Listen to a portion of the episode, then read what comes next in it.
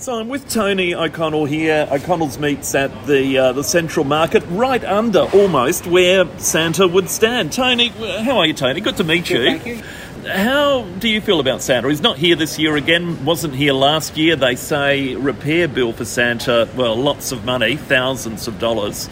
You'd love to see him back, wouldn't you? Oh, it was fantastic. The amount of people that stood out there took photos, especially from our newly done Her Majesty's Theatre over there and the facade we've just had done here. Now, Santa is sadly missed. The kids, and we can't have pageant through town.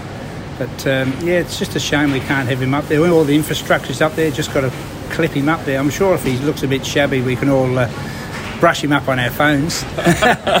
Yeah, we'll make him look good. That's right. We'll Instagram him. But they, they did put in a lot of stuff up there in the tower, didn't they, to support him? That's right, yes, yeah. So it's all sitting there. It's just, uh, yeah, it'd be nice to see him back, especially through the times that we've had. Something good, some good stories uh, would be great to have in Adelaide, yes. And that's the thing, isn't it? He brings a bit of cheer, even if you're driving past. You, you know, it makes you that little bit happier. That's right, he's big enough there that you can't miss him, which is really good. It's like Scotty's Corner, you know, you'd be upset to see Scotty's Corner change. So, yeah, and like put him up there, maybe through the year put a towel over him so no one notices him and unveil him the year after. Save a bit of money that way, I don't know. Yeah, but certainly good for the market, good for the city. Nice meeting you, Tony, and uh, we'll we'll keep pushing to try and get Santa up. Uh, we'll stand over there and take a picture ourselves, eh?